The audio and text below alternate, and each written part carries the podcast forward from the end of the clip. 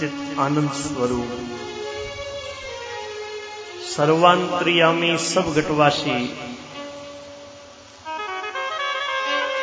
प्रभु परमात्मा के श्री चरणों में दंडवत प्रणाम करके गिरिराज महाराज को दंडवत प्रणाम करके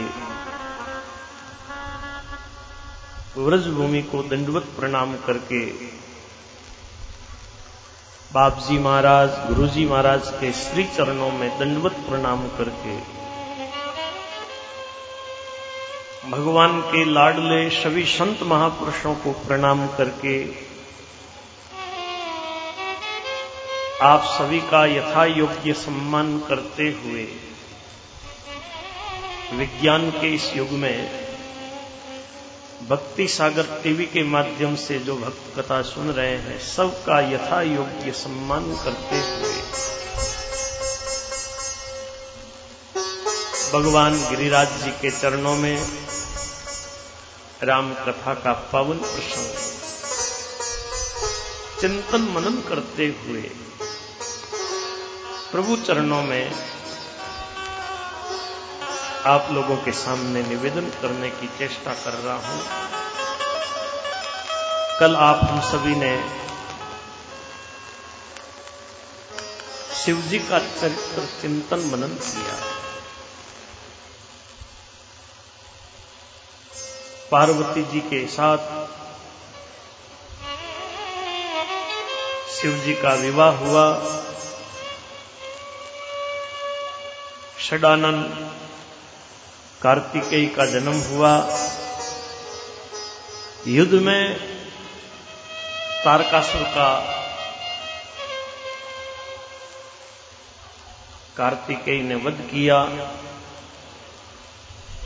शिव पार्वती के विवाह की जो सुंदर कथा सुनता है, कहता है, गाता है, वह कल्याण की प्राप्ति करता है। महादेव जी का चरित्र समुद्र की तरह अपार है, जिसका पार वेद भी नहीं पा सकते।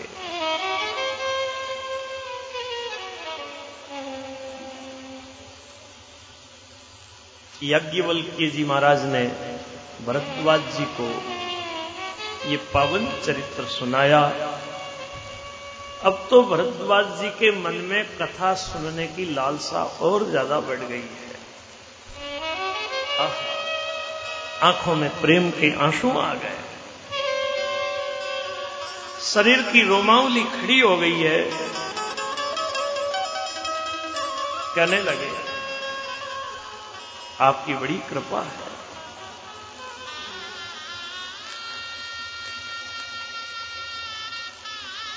आज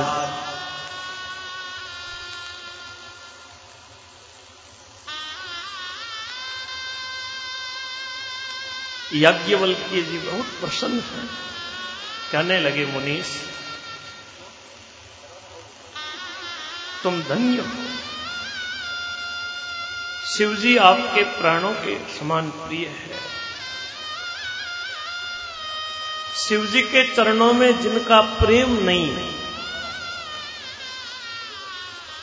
वे राम जी को स्वप्न में भी अच्छे नहीं लगते। राम भक्त का यही लक्षण है शिव जी के चरणों में उसका प्रेम होना।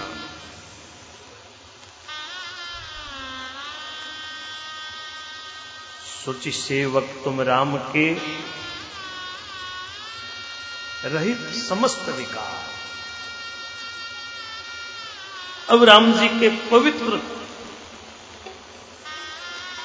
तुम सेवक हो, सब दोषों से रहित हो। अब मैं रघुनाथ जी की लीला कह रहा हूँ।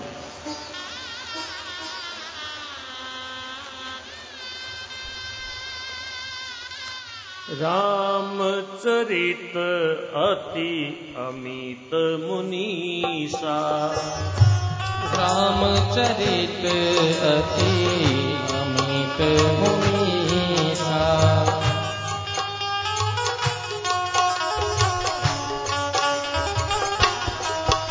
हे मुनीश्वर। रामचरित्र है वो अपार। है जैसा सुना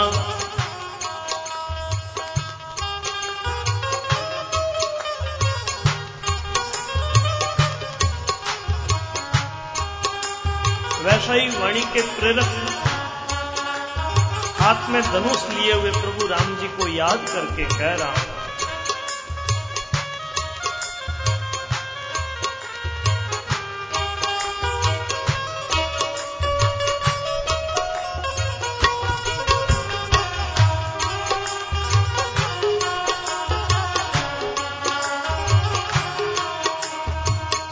कैलाश पर्वतों में श्रेष्ठ, बहुत ही सुंदर। जहाँ शिव पार्वती सदा निवास करते हैं। कैलाश पर्वत पर विशाल बरगद का पेड़ है। सभी ऋतुओं में वो बरगद बहुत ही सुंदर रहता है। वही बरगद का पेड़ शिवजी के विश्राम का स्थल है। अपने हाथों से बागंबर बिछाकर शिवजी सहज भाव से वहाँ बैठ गए।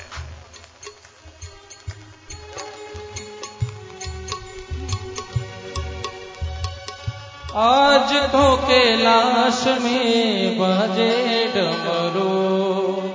हर हर हर महादेव, हर हर हर महादेव।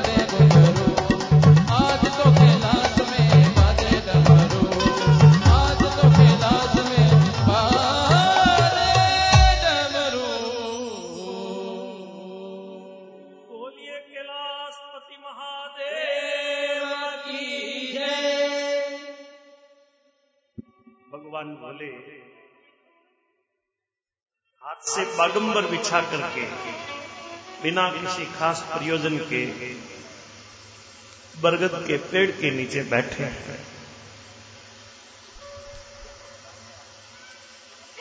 पार्वती जी शिव जी के पास आए। शिव जी ने आदर सत्कार किया।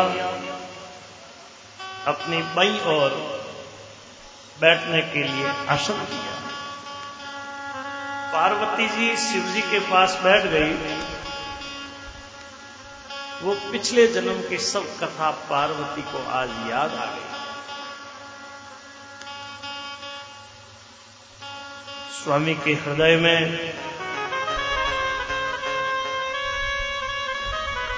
अपने ऊपर पहले की अपेक्षा ज़्यादा प्रेम समझकर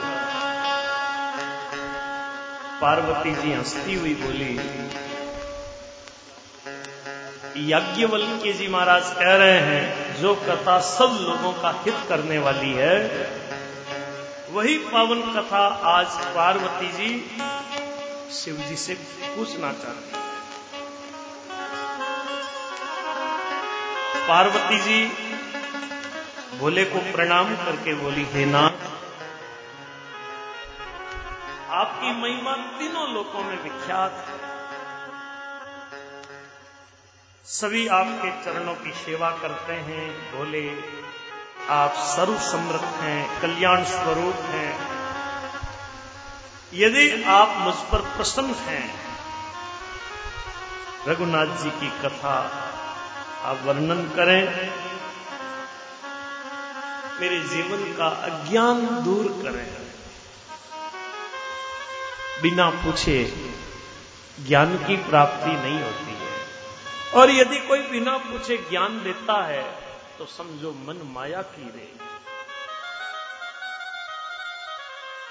पार्वती जी ने प्रार्थना की, है बोले मेरा भ्रम आप दूर करें।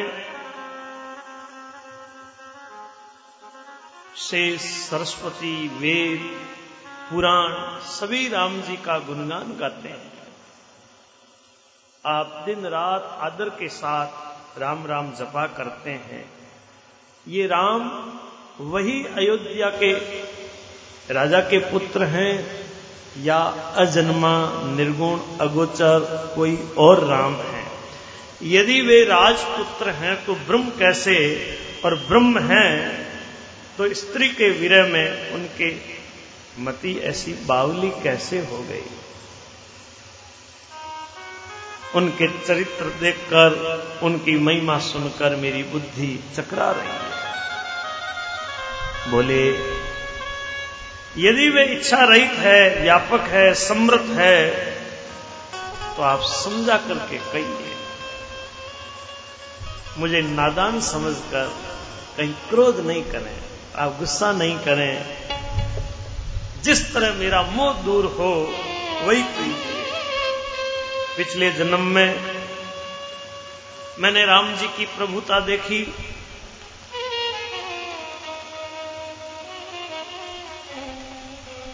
मैंने डर के मारे वो बात आपको सुनाई नहीं।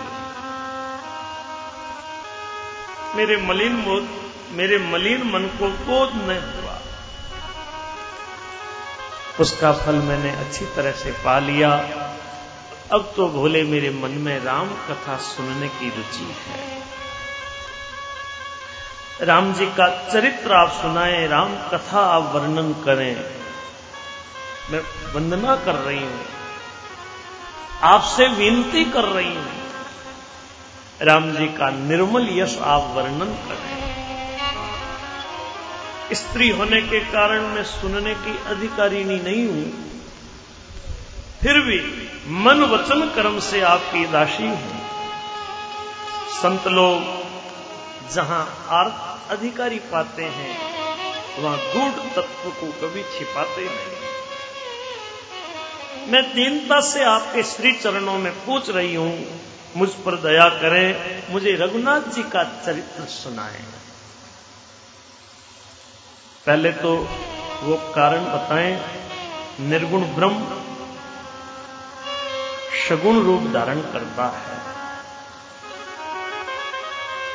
राम जी के अवतार की कथा आप वर्णन करें, उनका बाल चरित्र सुनाएँ। जिस तरह उन्होंने सीता जी से विवाह किया, वो कथा सुनाए। फिर राज्य छोड़ा, किस दोष से? वन में रहकर जो पवन चरित्र किए, जिस प्रकार रावण को मारा, सारी कथा आप वर्णन करें। राम जी का राज्याभिषेक हुआ, जो लीला की।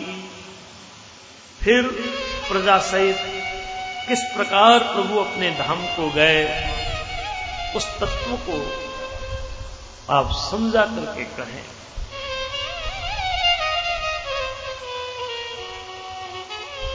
पार्वती की सुंदर वाणी सुनी आज शिव जी के मन के शिव जी के मन को वो बात बहुत भाई। आज महादेव जी के हृदय में सारे चरित्र आ गए। शरीर पुलकित हो गया। आँखों में प्रेम के आँसू आ गए। शिव जी ने बड़ा सुख पाया।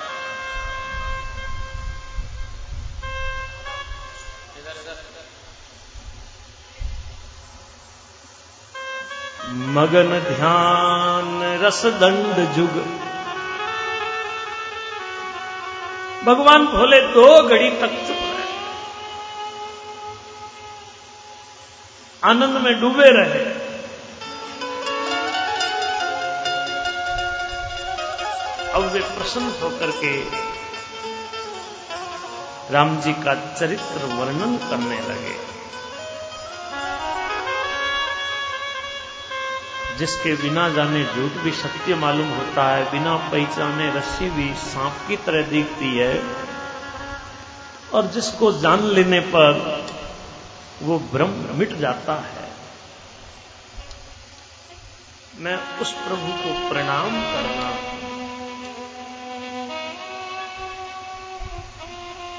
बंदहु बाल रूप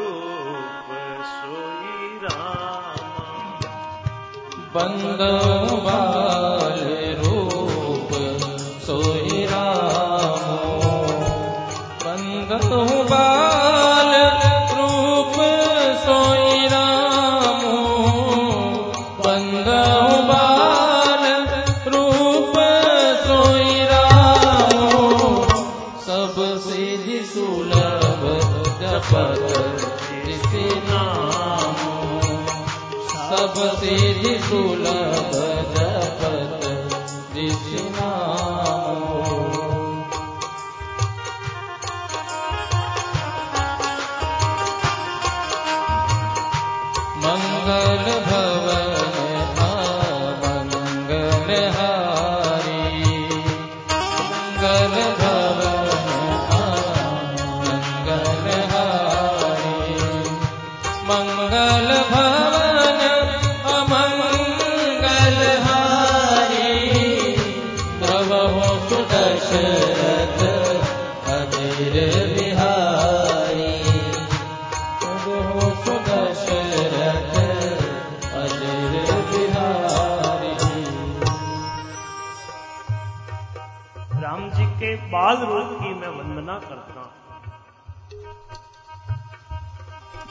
जिनका नाम जपने से सब सिद्धियाँ सहज में प्राप्त होती है। पार्वती, तुम धन्य हो धन्य हो। तुम्हारे जैसा इस संसार में दूसरा कोई उपकारी नहीं, जो तुमने आज राम जी का चरित्र पूछा है।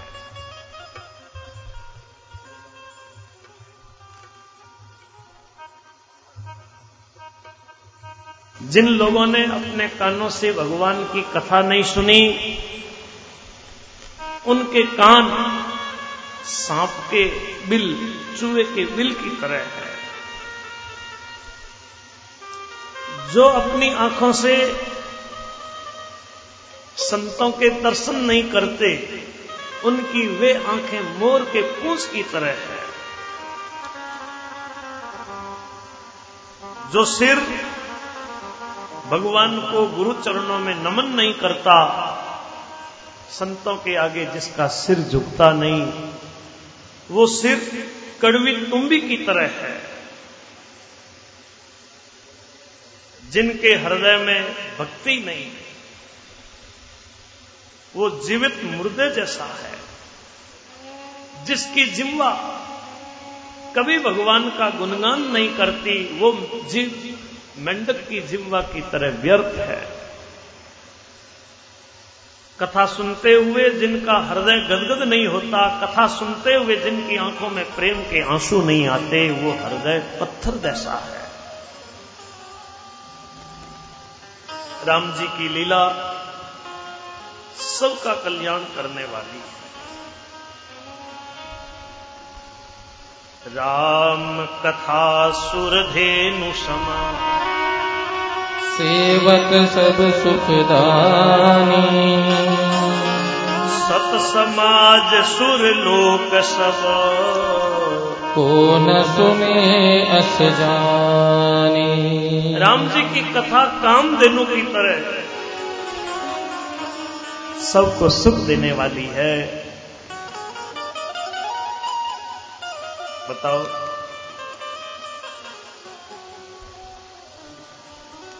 इस राम कथा को कौन नहीं सुनेगा?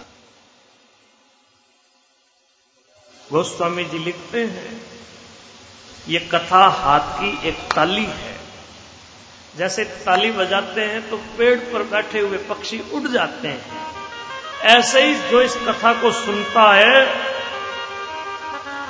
पाप पाप रूपी पातक सब दूर हो जाते हैं। इस कथा को कलयुग में कुल्लाड़ी बताया, जैसे कुल्लाड़ी वृक्ष को काटती है। ऐसे ही ये कथा पापों को नष्ट करने वाली है। राम जी अनंत है। उनकी कथा, उनकी कीर्ति भी अनंत है। जैसा कुछ मैंने सुना है, जैसी मेरी बुद्धि है मैं राम जी का चरित्र कहूँगा। पार्वती, एक बात मुझे अच्छी नहीं लगी। वो बात तुमने मोह के वसीभूत होकर कही है कि राम कोई और है जिसे वेद गाते हैं, मुनिजन जिनका ध्यान करते हैं। जो मोह में आशक्त है, जो पाखंडी है, जो भगवान के चरणों से विमुख है, जो झूठ सत्य कुछ नहीं जानते। ऐसे अधम मनुष्य इस प्रकार की बातें किया करते हैं। जिन्होंने स्वप्न में भी कभी संत समाज के दर्शन नहीं किए, जिनके मन रूपी दर्पण पर विषय रूपी कई जमी हुई है, जिनको अपनी लाभ हानि भी नहीं दिखती, ऐसे लोग वेद विरुद्ध ऐसी बातें किया करते हैं। जिनको निर्गुण सगुण का कुछ भी वेद नहीं। निर्गुण सगुण का जिनको विवेक नहीं है, वे मन गडन ऐसी बातें बोलते रहते हैं। पार्वती, संदेह छोड़ो को दूर करो राम जी को भजो। देखो सगु नहीं अगु नहीं नहीं कछु भेदा। सगु नहीं अगु नहीं नहीं कछु भेदा। सगु नहीं।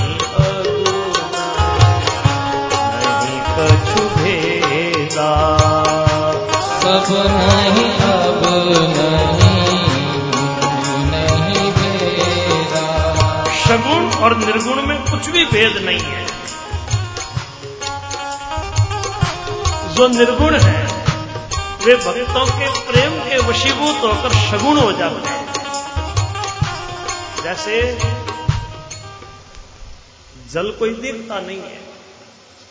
एक खाली गिलास में थोड़ा सा बर्फ़ रख लो थोड़ी देर बाद आप क्या देखेंगे? गिलास के चारों तरफ़ पानी की बूंदे ही बूंदे जम जाती है। अब बताओ, गिलास कोई फूटा हुआ थोड़ी है?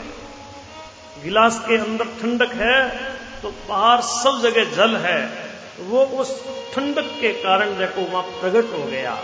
ऐसे ही परमात्मा सब जगह है। भक्तों के हृदय के भाव को देखकर, भक्तों के प्रेम को देखकर परमात्मा प्रकट हो जाते हैं। जो निर्गुण है, वही शगुण कैसे हैं? जैसे जल और ओले में भेद नहीं। बर्फ़ भी जल है और जल भी जल है। ऐसे ही निर्गुण और सगुण एक ही है। गोस्वामी जी लिखते हैं, राम सच्चिदानंद। राम सच्चिदानंद दिनेशा। राम जी सच्चित आनंद रूप है। और वहाँ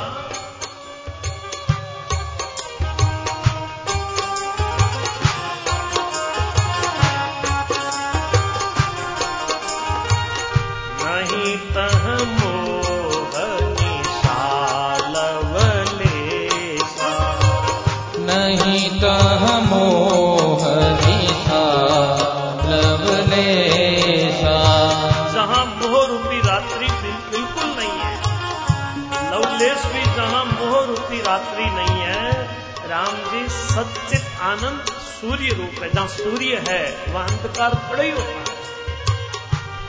जहाँ न हर्ष है, न शोक है, न ज्ञान है, न अज्ञान है, न अभिमान है। ये सब तो जीव के धर्म है। राम जी, व्यापक ब्रह्म, परमानंद स्वरूप, परात्पर प्रभु, पुराण पुरुष है। वही रघुकुल मणि राम जी मेरे स्वामी हैं। अज्ञानी लोग समझते नहीं। वे मूर्ख, ऐसी वैसी बातें करते रहते हैं। कई लोग कहते हैं ना, देखो बादलों ने सूर्य को ढक दिया। अब सूर्य को कोई ढक सकता है क्या? जैसे कई लोग हाथों से ऐसे आँखों को मलते हैं, फिर आँखों के ऊपर ऐसे अंगुली लगाते हैं तो दो दो दिखाई देते हैं। अब कोई दो नहीं है, लेकिन दो दिखते हैं। ये भ्रम है, ये भ्रम परमात्मा में नहीं है। पार्वती जी हाथ जोड़ करके बोली, हे भोलेनाथ अब मुझे बात समझ में आ गई। मेरा दुख दूर हुआ।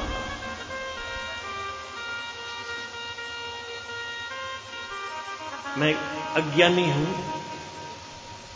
अब आप मुझ पर कृपा करें। मैंने आपसे जो पहले बात पूछी थी, वही बात आप वर्णन करें। प्रभु ने किस कारण से नर्तन धारण किया? मनुष्य शरीर किस कारण से धारण किया? जब पार्वती जी ने पूछा है,